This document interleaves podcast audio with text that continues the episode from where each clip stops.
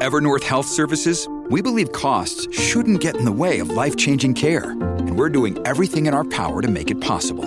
Behavioral health solutions that also keep your projections at their best? It's possible. Pharmacy benefits that benefit your bottom line? It's possible. Complex specialty care that cares about your ROI? It's possible. Because we're already doing it. All while saving businesses billions. That's Wonder made possible. Learn more at evernorth.com/wonder. A story that I think is definitely worth talking about is the spike in the members within a union. 2023 became the year of the unions, one of the most dramatic spikes in certifications and applications in recent memory. To talk about this more, a wonderful reporter, the Tyee's labor reporter, Zak Vescera, kind enough to join me. Zak, good afternoon. Good afternoon to you. Thanks for having me. Oh, it's my pleasure. And uh, let's get into this. What are the simple reasons that this number spiked? Because we see it go up and down the ebb and flow of these applications, but more than double this year from last. There's a few reasons, but I think to start, it's good to set out the numbers. In 2022, we saw 143 applications from unions to unionize new workplaces. This year, as of October 31st, we already had 301. And by the end of the year, we were projected to get up to maybe as high as 361. That is a more than a doubling in the course of the year. And the big reason for this is that the BC NDP government passed legislation that makes it simpler for people to join a union last year. So in some ways, this is expected. But the other reason is more economic. And you can frankly see it at the grocery store, Rob. Life is getting more expensive, costs are rising everywhere, mm. and there is a bit of a shortage of workers across various industries.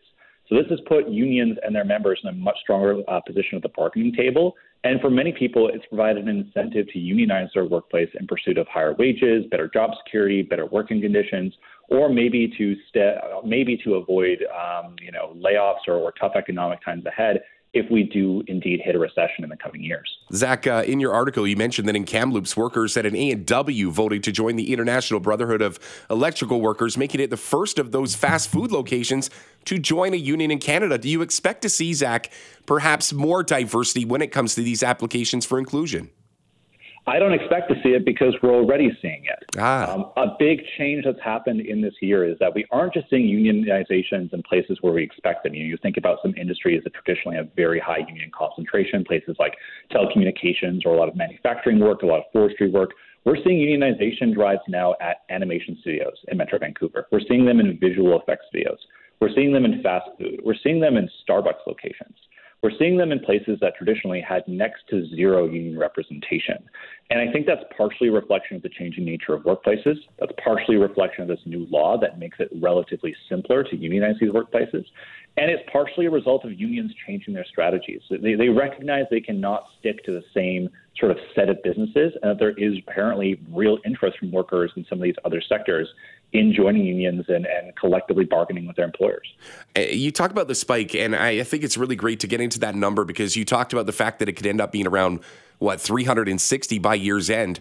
Heading mm-hmm. to you know a number of collective bargaining agreements in 2024 and beyond is this really uh, a come to Jesus moment for those who are going to have to start the negotiating process? Because there's now many more eyes looking at what the bar is going to be set at. The come to Jesus moment, I think, actually arrived this past year. You know, because of the way inflation has gone, because of how costs have risen at the bargaining table, employers, frankly, are, are having to pony up a lot more when it comes to these negotiations. The average compensation for big collective agreements in Canada this year, Rob, on a year by year basis, was 3.7%.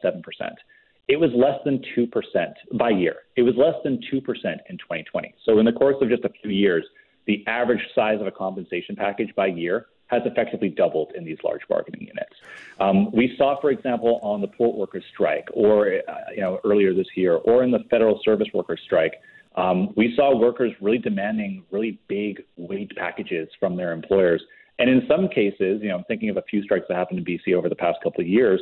Union members have actually rejected the original agreements that their unions strike with employers because they want more money. The expectation is just higher right now.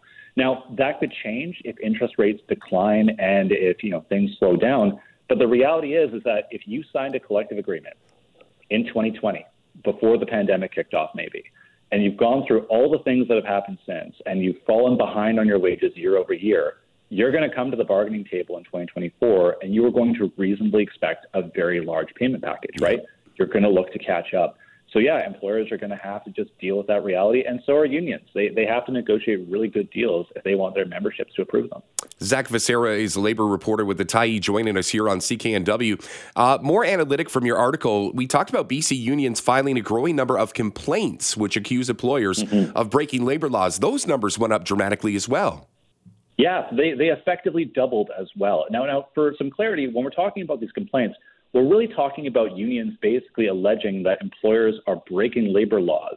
Um, and we saw 122 of those unfair labor practice complaints in 2022.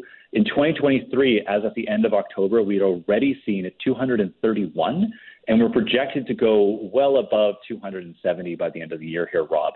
Now, the main cause it would appear for the number of those of those complaints is these new certification drives, these new drives to unionize new workplaces you know, experts I spoke with and organizers I spoke with said it's very common for employers to try and dissuade people from unionizing. And in doing so, they sometimes step over the legal boundary, and that's when it gets hashed out at the BC Labor Relations Board. and becomes a, a, legal issue. So this is this is kind of a you know in some ways an unexpected trend that we would see this, but it goes to show that the, these unionizations are not won easily. In many cases, workers are clashing against employers in these fronts, and sometimes that leads to accusations of impropriety or, or illegal activity. Feels like the momentum has shifted in labor's favor. Would that be a fair assessment?